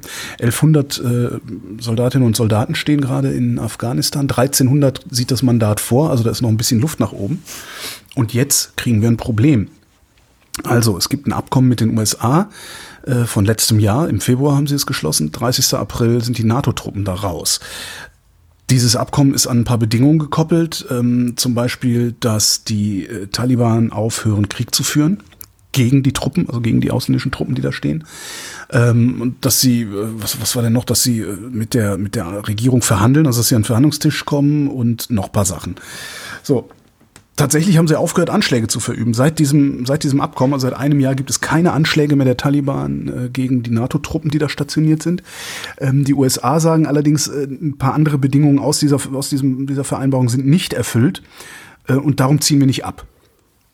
Äh, Was ein bisschen blöde ist, weil sie haben gesagt, wir ziehen am 30. April ab, wenn diese Vereinbarungen erfüllt sind. Die Taliban sagen, ihr habt gesagt, ihr seid hier am 30. April raus. Und nach unserer Meinung sind diese Bedingungen erfüllt. Ja. Blöd jetzt. So, blöd jetzt, genau. Jetzt, äh, wie gesagt, haben die USA gesagt, nee, wir gucken mal. Wir sind nicht ganz sicher, ob wir am 30. April rausgehen. Mit jedem Tag, der vergeht, wird es schwieriger, weil du packst die einfach mal deine Koffer und bis dann ist das dauert, äh, ein Truppenabzug. Ähm, das haben wir ja auch gesehen hier nach 89 in der Bundesrepublik, wie, wie lange das gedauert hat vom Beschluss, bis sie dann raus sind. Ähm, das größte Problem ist jetzt, dass die Taliban gesagt haben, wenn ihr am 30. April nicht weg seid, dann gibt's hier Krieg. Ja. Was ich übrigens finde, das, das beste Argument dafür ist, da nicht rauszugehen. Weil, also, Entschuldigung. Ja. Nee, nee, nee, nee. Naja, sie, also die, die USA sagen halt, naja, wenn wir jetzt rausgehen, ähm, Ja. hören die Taliban sofort auf zu verhandeln und setzen durch, wo sie Bock drauf haben. Eben. Das ist so, was die Also- USA erwarten. Ja, würde ich auch erwarten. Also, Würde ich allerdings auch erwarten, ja, weil, weil auch zuletzt die Verhandlungen nicht so gut gelaufen sind, äh, die Nee. die Taliban mit der, mit der Regierung ne, von, von, von äh, UNOs Gnaden sozusagen Hm. äh, da hatten. Das, das Tragische an dieser ganzen Sache ist jetzt allerdings, dass die Bundeswehr, man ist bei den US-Truppen ist man sich nicht ganz sicher, aber die Bundeswehr ist nicht in der Lage, da unten einen Krieg zu führen. Ja, weil das Mandat der Bundeswehr ist halt nicht mehr robust, wie es so schön heißt. Also klar, die können sich verteidigen, aber äh, die haben keine Panzer da unten mehr. Die haben, die haben nichts mehr. Das ist eine Ausbildung. Ne? Also da sind halt zwar Soldaten und Soldatinnen und die sind auch bewaffnet, aber halt so, ja, nicht, nicht, dass du, dass du in einem Krieg dich ordentlich verteidigen kannst. Und das ist ein echtes Problem. Also, weil es kann halt passieren, dass wir nicht rausgehen, dass das Mandat verlängert wird. Im Moment ähm, verhandelt die Regierung noch miteinander. Ich glaube, die äh, SPD will das Mandat bis zum 31.12. verlängert sehen, die CDU bis zum äh, 31.01.2022 um dem neuen Parlament nach September noch ein bisschen mehr Zeit zu geben, darüber zu verhandeln, äh, was sie denn da jetzt machen mit Afghanistan. Jedenfalls wird äh, die Bundeswehr wird ihr Mandat da unten verlängern, aber wenn da unten der Krieg losbricht, dann kann die Bundeswehr froh sein, wenn sie äh, keine Leute verliert, während die sich selbst verteidigen da unten. Ähm, es könnte also sein, dass wir dann nochmal Truppen darunter schicken. Wie gesagt, 200 sind noch offen. Ähm, und ja, dass wir wieder in den Krieg ziehen am Hindukusch. Ähm, und dann kam Kiesewetter, Roderich Kiesewetter. Ich weiß nicht, ist mein, mein Freund Roderich von der CDU. Ich weiß nicht, ob du den kennst. Ehemaliger Bundeswehroffizier ehem- ehemaliger Bundeswehroffizier äh, in allen möglichen Reservistenverbänden und alles, alles, was du dir vorstellen kannst, was in irgendeiner Form äh, ehemalige Bundeswehroffiziere in ihrer Freizeit machen könnten, äh, macht der, äh, habe ich so den Eindruck. Das ist halt, Roderich Kiesewetter ist so, so einer dieser Leute, ähm, wo der Spruch, wenn du nur einen Hammer hast, sieht jedes Problem wie ein Nagel aus. Der, der trifft auf Roderich Kiesewetter auf den ersten Blick immer zu. Weil Roderich Kiesewetters Antwort ist immer Militär. ähm, der Typ ist wesentlich differenzierter. Ich, ich mag den eigentlich auch, aber ich, ich finde das immer sehr, sehr lustig. Und Roderich Kiesewetter hat jetzt gesagt, ähm, da gibt's ja im Moment auch in, in Teilen der Regierung äh, oder in Teilen des Bundestages gibt's ja so den feuchten Traum von bewaffneten Drohnen. Ne? Dass wir solche Dinger kriegen, wie die Amis haben, damit wir dann auch im Ausland irgendwelche Leute abballern ab, äh, können damit. Haben wir nicht. Unsere Drohnen sind unbewaffnet, sind nur Aufklärungsdrohnen. Und Kiesewetter hat jetzt gesagt, wir müssen bewaffnete Drohnen haben. Ansonsten ist die Bundeswehr da unten praktisch schutzlos. Und das finde ich nochmal ganz interessant, dass jetzt diese Drohnendebatte, die ja eigentlich äh, die SPD im Dezember, glaube ich, war es, schon abgebügelt hatte, dass diese Drohnendebatte jetzt eventuell wieder äh, aufgenommen wird. Ja. Oh Gott. Weil Kiesewetter, um, um jetzt nicht, dass jetzt nicht hier stehen bleibt, Kiesewetter ist äh, Militarist. Kiesewetter sagt nämlich auch, ähm, wenn die NATO-Truppen da unten abziehen, bezweifle ich, dass die Zivilgesellschaft stark genug ist. Er wird zitiert mit, wenn die internationale Gemeinschaft vorzeitig geht, dann werden die Frauen wieder leiden, dann wird die Infrastruktur wieder zerstört. Ja. Das ist eigentlich auch das, was man von den Taliban erwarten kann. Es ist halt nur so lange her, dass sich kaum noch jemand dran erinnert. Das ist echt, glaube ich, eines der Probleme, dass es alles so lange her ist und schon so lange geht. Ich hatte ja auch Mali diese Woche mitgebracht mit der MINUSMA-Mission, die wir da immer noch haben. Und ich meine, das hat ja mit Afghanistan gemeinsam, dass es einfach ein echtes Terrorproblem gibt, das nicht Ja. in den Griff zu kriegen scheint, das nicht weniger wird durch die Präsenz von Militär, von internationalem Militär, sondern trotzdem immer mehr wird und man sich echt fragt, was machen wir denn da eigentlich? Also was ist denn eigentlich die Lösung? Ich habe keine Lösung. Ich habe mich das nur diese Woche so oft Mal gefragt. ordentlich, ordentlich da, da unten mal ordentlich Kiesewettern. Ja, also äh, ich Ich Anscheinend ist das Militär halt nicht die Lösung, aber es ist auch, ich merke auch, dass ich nicht möchte, dass wir da jetzt einfach weggehen. Also gerade Doch. in Afghanistan muss ich sagen, wenn man so mal mit Leuten spricht, die Kontakte haben nach Afghanistan, die vielleicht selbst auch aus Afghanistan kommen, die haben da alle Angst, dass die internationalen Streitkräfte gehen, weil dann wird es erst richtig schlimm für die und dann, die können sich auch nicht selber wehren. Ja. Ich weiß nicht, wie es in Afghanistan ist. In Afghanistan ist schon die Rote Armee gescheitert. Ne? Ja. Mali und so, also ich denke, dass das Militär durchaus eine Lösung ist. Wir uns aber nicht trauen, es so einzusetzen, dass es die Probleme auch tatsächlich löst. Das ist nicht unbedingt schlecht, ne? weil mal eben irgendwie eine Armee irgendwo hinschicken und irgendwas äh, platt machen lassen, das, das ist halt scheiße, das, das gehört sich nicht. Genau. Ich bilde mir ein, dass wenn wir nicht nur so zaghaft davor gehen, sondern richtig aufräumen, Kommandos sozusagen da durchschicken würden, die auch den letzten entwaffnen und die letzte vergrabene Kalaschnikow irgendwo au- ausbuddeln und verschrotten. Ich glaube, dass das in den Griff zu kriegen wäre. Das Problem ist halt, wenn du, wenn du große Truppenkontingente irgendwo, schau dir den Irak an, schau dir an, was da passiert ist, äh, die ganzen Ja. Menschenrechtsverletzungen, äh, das, das musst du bereit sein, in Kauf zu nehmen, weil das ist der Krieg und der wird immer so sein. Und jetzt äh, bist du, du bist, man steht ja in so einem Spannungsverhältnis dann irgendwie. Du willst das nicht, ja, du willst dieses, diese Folgen, diese Kriegsfolgen nicht, also dieses C'est la guerre, sagt man ja immer. Du willst diesen Krieg nicht. Auf der anderen Seite brauchst du ihn aber, um für Ruhe zu sorgen. Würde ich komplett widersprechen. Das ist jetzt eine Riesendebatte. Ich weiß nicht, ob wir den Hörerinnen und Hörern jetzt zumuten sollen, aber Das kannst du ja Kapitelmarke machen, dann können wir überspringen. Weil, also gerade in Mali, glaube ich, sieht man das ganz gut, dass sich nämlich dort auch die Stimmung der Bevölkerung zunehmend gegen die ausländischen Truppen richtet. Und das ist ein Oha. Problem, das man auch nicht einfach wegignorieren kann. Und ich glaube, worum es wirklich gehen müsste, aber da fehlt halt auch wieder die weltweite, also die globale, der globale Zusammenhalt fehlt. Das merkt man in solchen Situationen ganz deutlich. Was es wirklich geben müsste, wäre eine, ich sag mal, militarisierte Sicherheitstruppe. Friedenstruppen, ne, wie es so schön heißt. Ja. Also Truppen, die zwar militärische Mittel haben, im Sinne von, sie sind bewaffnet. Im Zweifel können Ja. sie die Bevölkerung wirklich schützen und sie sind dazu da, etwas aufzubauen. Ich glaube, das ist das, worum es eigentlich gehen musste. Und die UN-Friedenstruppen hatten diese Mandate und hatten diese Aufgaben. Das hat ja auch in einigen Ländern immer ganz gut geklappt. Man kann nicht immer alles nur militärisch lösen, sondern man muss eben gleichzeitig auch versuchen, zivil voranzukommen. Ja. Also Polizei Ja, ja, ja. aufbauen und diese ganzen Natürlich. Geschichten. Und dafür sind ja diese ganzen Mandate oft gar nicht da. Also klar, in Afghanistan haben wir versucht, die Polizei auch auszubilden und ich glaube, da war das auch so ein bisschen mehr mit berücksichtigt. Trotzdem hat es ja einfach nicht geklappt. Also muss man ja einfach mal sagen, es ist bisher kein Frieden in Sicht, keine Sicherheit in Sicht. Übrigens sicheres Herkunftsland immer noch, ne? Afghanistan. Ja, das, da, das, da, da, ähm. also das, Naja. ja. Aber das, das, schließt, das, das schließe ich natürlich, das schließe ich tatsächlich mit ein, ne? dass man auch einen Plan hat für hinterher. Also das, was passiert, wenn man für hinterher keinen Plan hat, können wir ja im Irak Im uns sehr Irak, gut genau. angucken. Ja. Das ist halt Hals über Kopf passiert. Äh, es hat aber funktioniert. Ne? Also die sind da reinmarschiert, sind da einmal durchmarschiert und dann war Ruhe. Es ist auf eine andere Weise unruhig geworden. Und das liegt aber nicht daran, dass das Militär, also die militärische Option versagt hat, sondern es liegt daran, dass man über die nicht hinausgedacht hat. Ja, das ist eben zum Beispiel keine UN, also das, das war eh das Problem von vornherein, dass es das UN-Mandat nicht gab, dass man da hätte ganz anders eingreifen können, eingreifen müssen Ja. und so weiter und so fort. Und das ist aber das Gesamtproblem dieser Welt. Wir haben keine globale Institution, die funktioniert. Es gibt keine Möglichkeit, sich gemeinsam zu koordinieren und da solche Friedenstruppen hinzuschicken, weil der Sicherheitsrat blockiert ist und wir da kommen wir ja immer wieder dran vorbei, Ja. leider überhaupt nicht weiterkommen. Das ist wirklich ein Drama und das siehst du in solchen Situationen wie in Afghanistan, wie in Mali.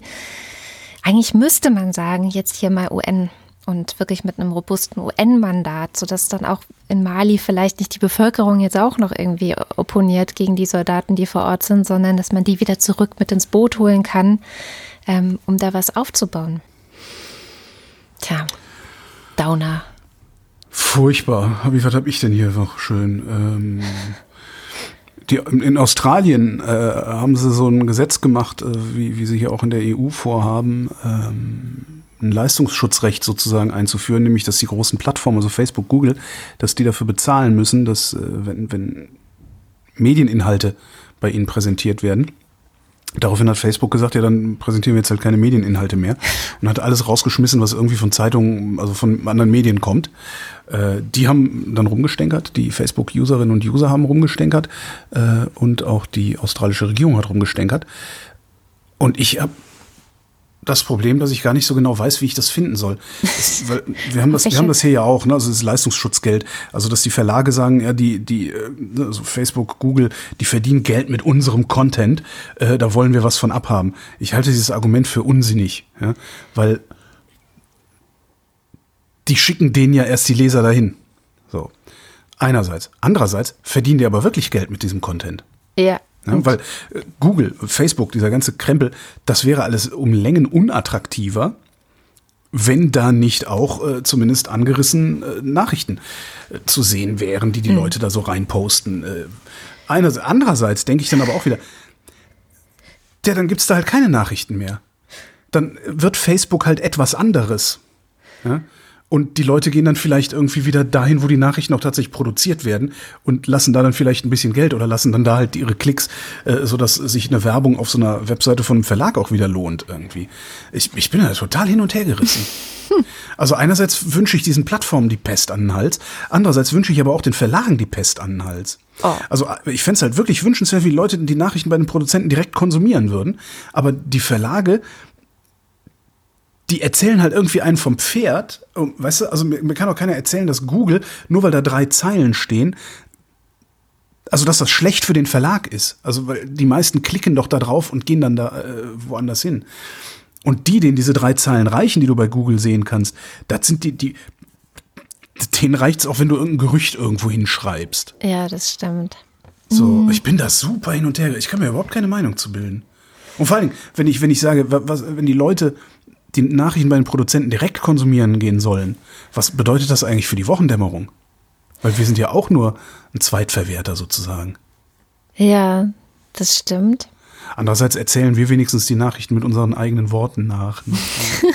Und gucken auch bei vielen verschiedenen Medien und prüfen auch die Aussagen des einen nochmal dagegen und so weiter. Aber Aber super schwierig finde ich das Thema. was mich daran, also wo ich schon eine sehr starke Meinung habe, ich kann mich da jetzt auch auf keine bestimmte Seite schlagen, aber wo ich eine sehr starke Meinung zu habe, ist, was für Seiten dann Facebook auch äh, abgeschaltet hat. Und das war in der aktuellen Situation in Australien, wo, soweit ich weiß, gerade wieder ziemlich viele ähm, Waldbrände sind und es einfach auch eine Krisensituation teilweise ist. Und wenn dann so Seiten abgeschaltet werden, die in dieser Krisensituation eine wichtige Rolle spielen, dann finde ich das ehrlich gesagt einfach nur noch ein Arschloch-Move von Ja, Facebook. Und das äh, weiß ich dann auch ganz klar zu beurteilen. Dieses Dilemma, ja. Also ich bin auch eher gegen dieses Leistungsschutzrecht, so wie es gedacht ist, weil ich denke, so, so ist die moderne Welt, dass man auf Plattformen sogenannten Content teilt ja, mit ja. anderen. Und ähm, jetzt als jemand, der auch selber teilweise Content produziert, finde ich das nichts Schlimmes und habe auch nicht das Gefühl, dass ich dafür bezahlt werden müsste von diesen Plattformen. Ein Problem Naja, habe ich in der naja. Tat. Ein Problem habe ich in der Tat mit diesen Monopolstellungen von Google und Facebook, was Werbung angeht. Äh, Das sehe ich tatsächlich, also weil Monopole sind immer scheiße und in dem Bereich irgendwie erst recht. Also überall sind Google Ads und die sind auch problematisch, ähm, kaum reguliert, soweit ich das sehen kann.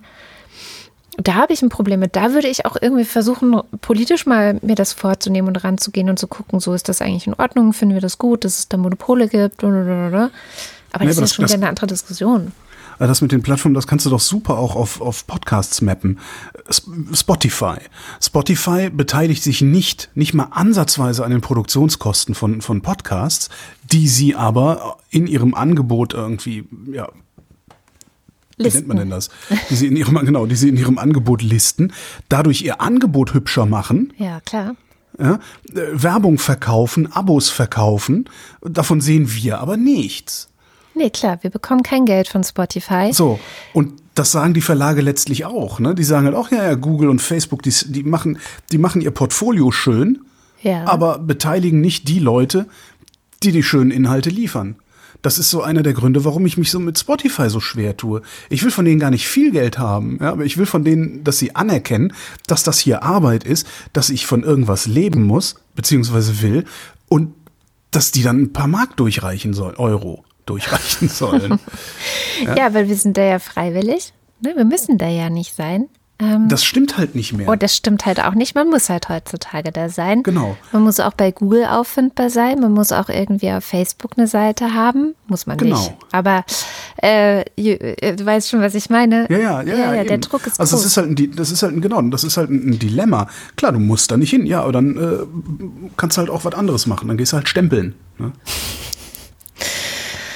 Ja, ich weiß auch nicht. Es ist halt immer wieder, komme ich zu dem gleichen Schluss. Wir brauchen ein öffentlich-rechtliches Netzwerk, Platt, Mhm. Netz, Netzplattform, wie auch immer man das nennen möchte. Es müsste eigentlich öffentlich-rechtlich sein oder äh, gemeinnützig oder was weiß ich. Ja. Aber dass das solche krass gewinnorientierten Unternehmen sind, die ähm, sehr viel von dem auch abtragen, einfach was an Kre Kreativität geschaffen wird, ohne den Kreativen was zurückzugeben, das ist schon, klar, du hast recht, das ist eigentlich ein grundsätzliches Problem.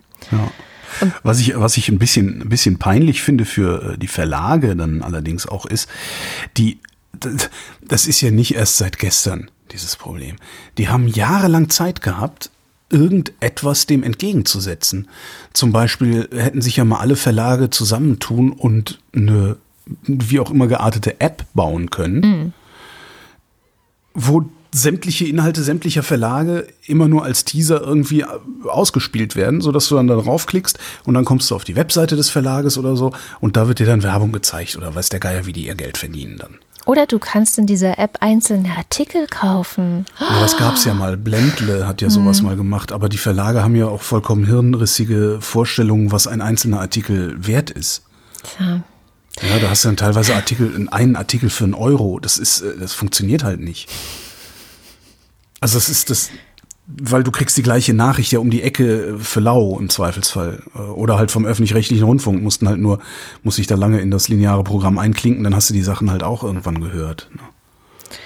Ja, wir werden noch sehr viele Jahrzehnte an dieser, an einer Ja. Balance dieser, ja, wie nennt man das denn, verschiedenen Interessen herumbasteln, was die digitale Nachrichtenwelt angeht. Das ist halt nicht so einfach zu lösen, aber gut, ich finde es interessant. Sagen wir es mal so. Ja, sie kriegen, sie kriegen auch einigermaßen Druck. Also die USA haben dann zwischenzeitlich auch gesagt, ne, ich glaube, wir machen jetzt auch mal so ein Gesetz hier, Mhm. äh, das äh, kleine Verlage in Verhandlungen mit Google und Facebook stärkt. Mhm. Wie sie es machen wollen, habe ich nicht ganz verstanden, aber ja. Ja, und stell dir vor, jetzt machen die USA noch sowas und Europa macht vielleicht auch noch sowas und dann auf einmal ist der Druck nämlich in die andere Richtung. Das ist halt der Trick. Man kann ja immer politisch schon was machen, wenn man sich mal zusammentut. Ich habe noch ein paar gute Nachrichten mitgebracht. Echt? Gute Nachricht Auch Nummer schön. eins: Die Luftverschmutzung war 2020 noch weniger schlimm als 2019. Damit hat sich ein Trend fortgesetzt, der schon länger geht. Und ähm, es lag nicht mal so sehr an der Corona-Krise, weil so, so viel weniger Autos waren gar nicht unterwegs. Und Autos sind halt eines der Hauptprobleme für Luftverschmutzung. Also insbesondere wenn es um Feinstaub oder Stickoxide oder sowas geht. Da sind vor allem ähm, diese Pkw ganz, ganz vorne.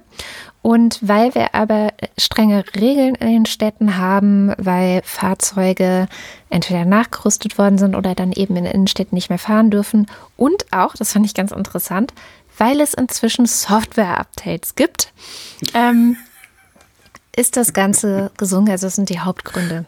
Super. Wo man sich auch echt, also das wurde wirklich in jeder Nachricht nochmal betont, ähm, dass Software-Updates eine wichtige Rolle dabei gespielt haben, man echt so denkt, hey, wir müssen da eigentlich echt nochmal so ein bisschen so amerikanischer werden und die Unternehmen nochmal richtig an die Kandare nehmen, weil wenn wir über Luftverschmutzung sprechen, dann sprechen wir natürlich auch über sowas wie Asthma bei Kindern und so weiter. Das lässt sich vielleicht noch schön wegignorieren, aber wir sprechen natürlich auch über sehr viele Tote.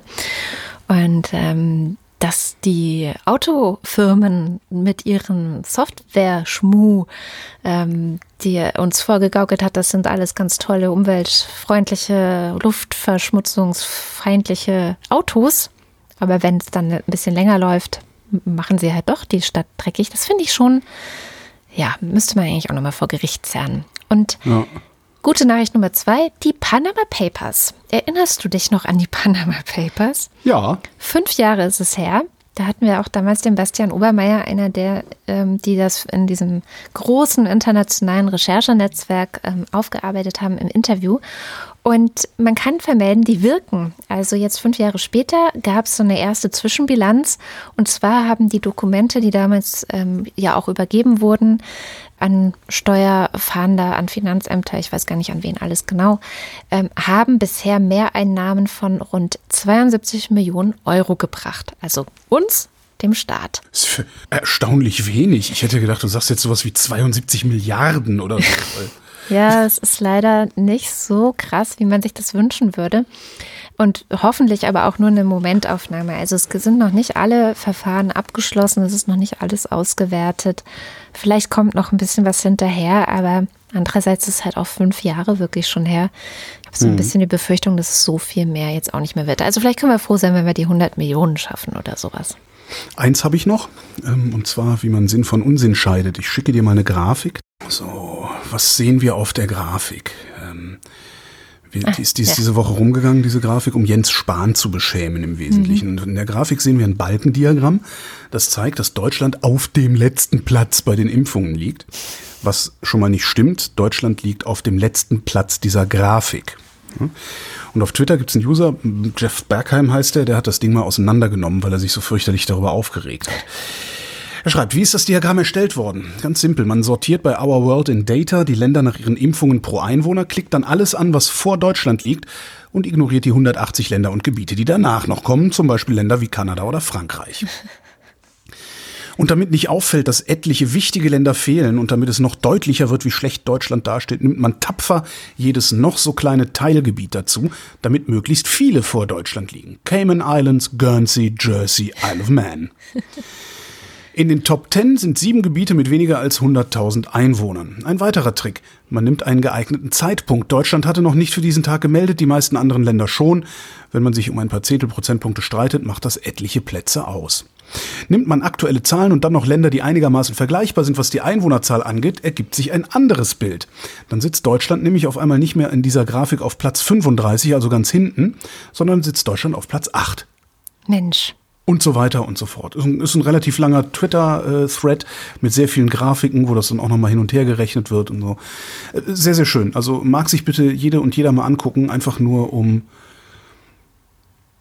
ja, mal wieder Grafiken gesehen zu haben, bei denen ein, ein Unwohlsein beschleichen sollte. Weil man sieht das Ding so und denkt, ach du Scheiße, die sind ja alle vor uns. Ja. Sind, ja, nee, sind sie halt nicht. Ich glaube, es wurde auch ganz schön viel auf Twitter rumgereicht davor. Ja, ja, das Ding ist richtig rund gegangen. Ja. Grafik und ich habe es nicht geteilt. Ich war dann hinterher sehr stolz auf mich, weil ich nicht das, ich habe das nicht gesehen, aber ich, mhm. ich fand, ich finde ja sowieso dieses ähm, Impf, ähm, Theater, was gerade von vielen aufgeführt wird, dieses, ach, es ist so beschämend und wir sind so schlecht und wir, und da gibt es komische Schlagzeilen wie, Deutschland ist gar nicht mehr so zuverlässig und die Besten in allem und waren wir noch nie, aber okay. Ja, doch, waren wir in den 80ern doch bestimmt. Äh, also ich finde, das, äh, was mich wirklich beschämt hat diese Woche, war die Zahl, dass ähm, der UN-Generalsekretär Guterres hat es gesagt, dass 75 Prozent des bisher vorhandenen Impfstoffes in zehn Ländern verimpft wurde. Das finde mhm. ich beschämend, weil ich so denke, okay, ja, wir haben es nicht hinbekommen, diese Impfgerechtigkeit. Es gab ja mal die Bestrebungen, ne, das auch weltweit zu organisieren. Co COVAX oder wie hieß das, ne?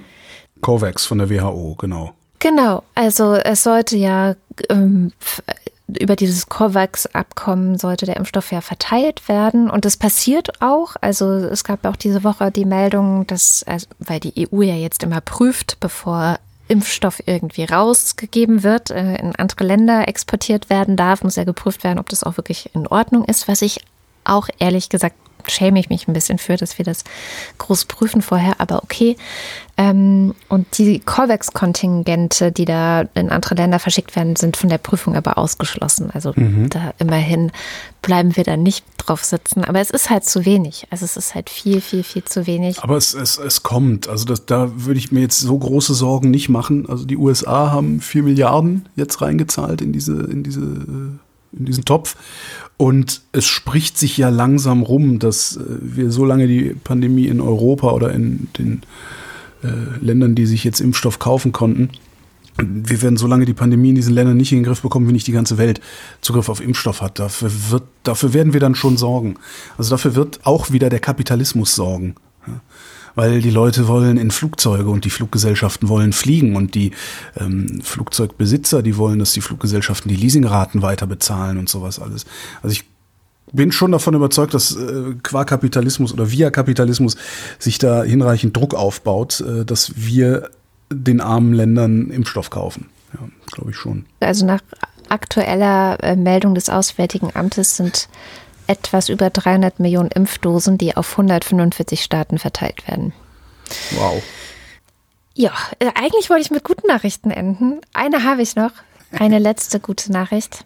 Und zwar geht es um die Sterbefallzahlen. Die sind in der ersten Februarwoche in etwa auf dem Vorjahresniveau gewesen, also dem Niveau von Februar 2020.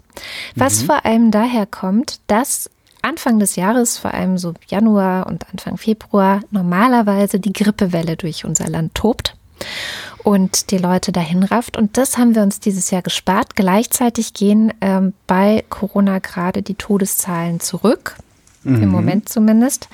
Und das führt dann gemeinsam zu diesem Effekt, dass man also jetzt tatsächlich zum ersten Mal seit diesem Winter auf dem Niveau des Vorjahres liegt. Und das finde ich eine Das ganz ist gute mal eine Nachricht. Ganz gute Nachricht, ja. Ja.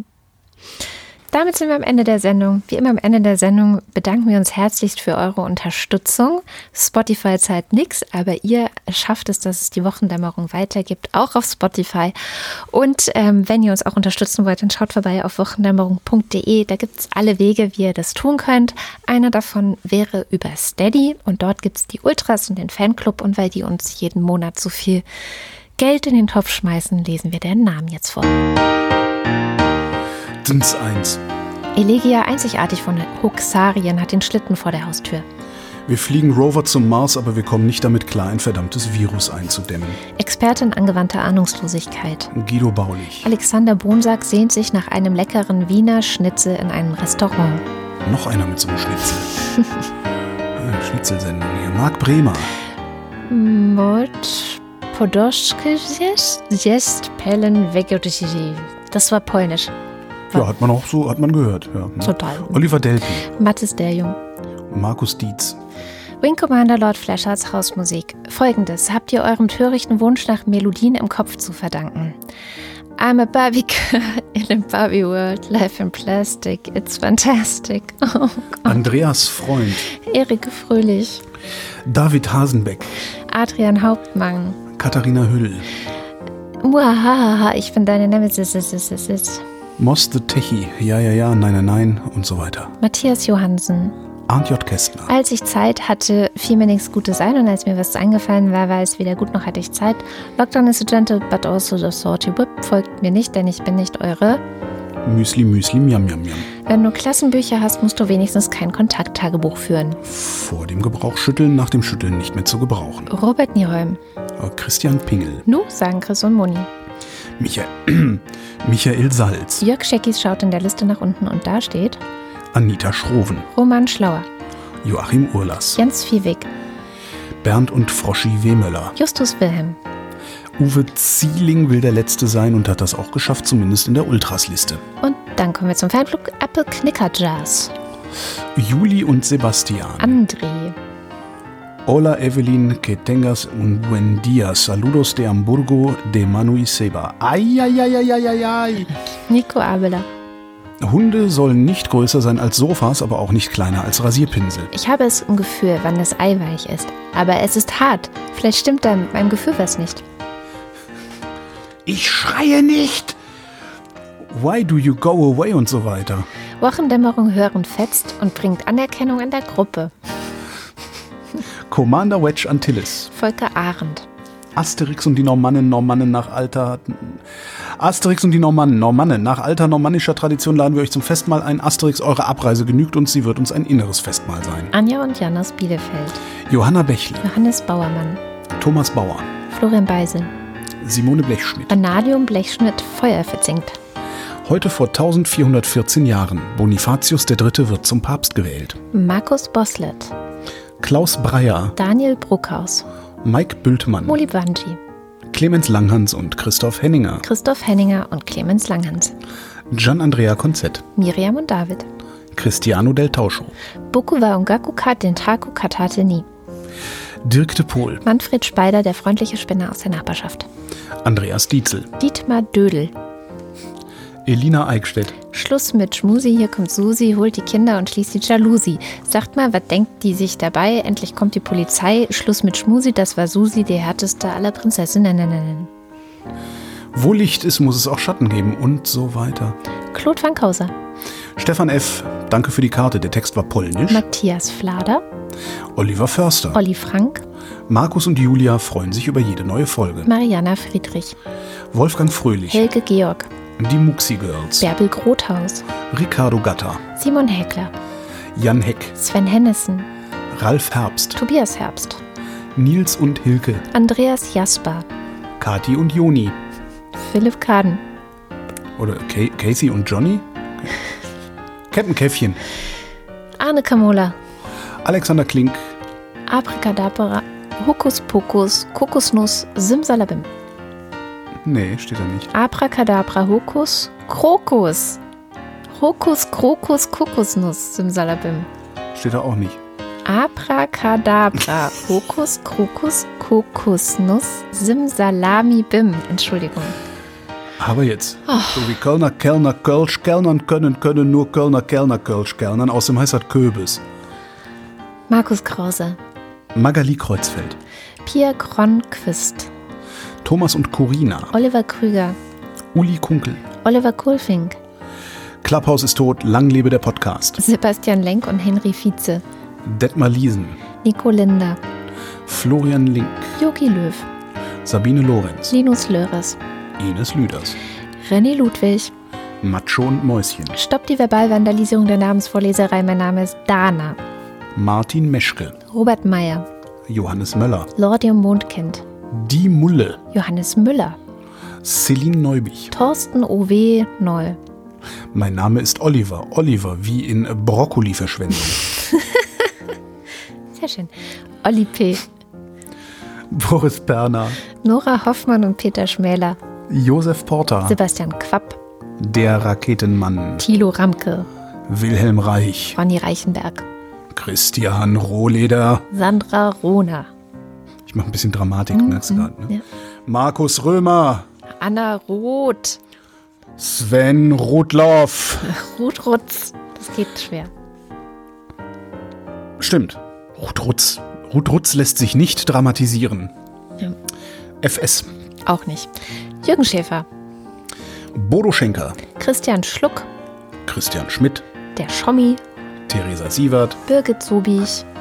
Jens Sommerfeld, Im Übrigen bin ich der Meinung, dass Nationalismus keine Alternative, sondern eine Katastrophe ist. Marie Stahn, Christian Steffen, Jennifer Niepel, Stede Wärmge mit dem Schämge und dem Ämge auf dem Tämge, Kimts Stärmge, weht es Wärmge mit dem Schämge und dem Ämge vom Tämge. Sabine Stein, Philipp Steinkopf, Suse und Martin Stöckert, Michael Simanek, Moritz oder Tim, Simanek,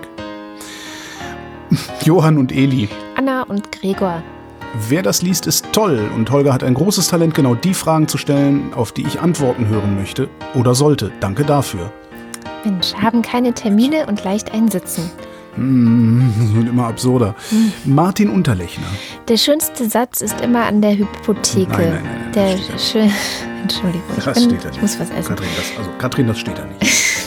Der schönste Platz ist immer an der Hypotheke. Das ist Dispo Disco, eine aufregende Fete. Unterm Strich alles rot, doch wir atmen noch. Wir sind nur, Durchlauf, wir sind nur durchlaufende Posten. Das ist der Blitzkredit Bob.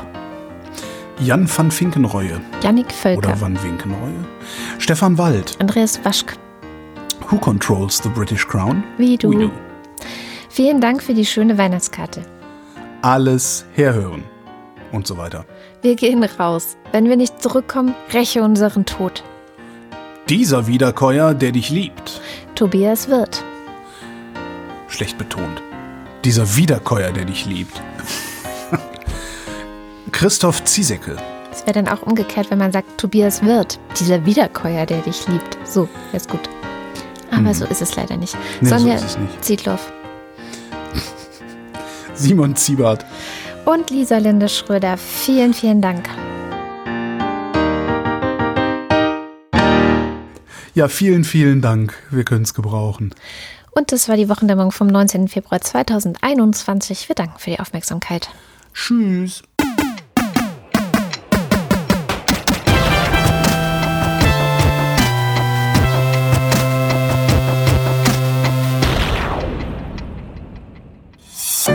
Eine Produktion von Haus 1.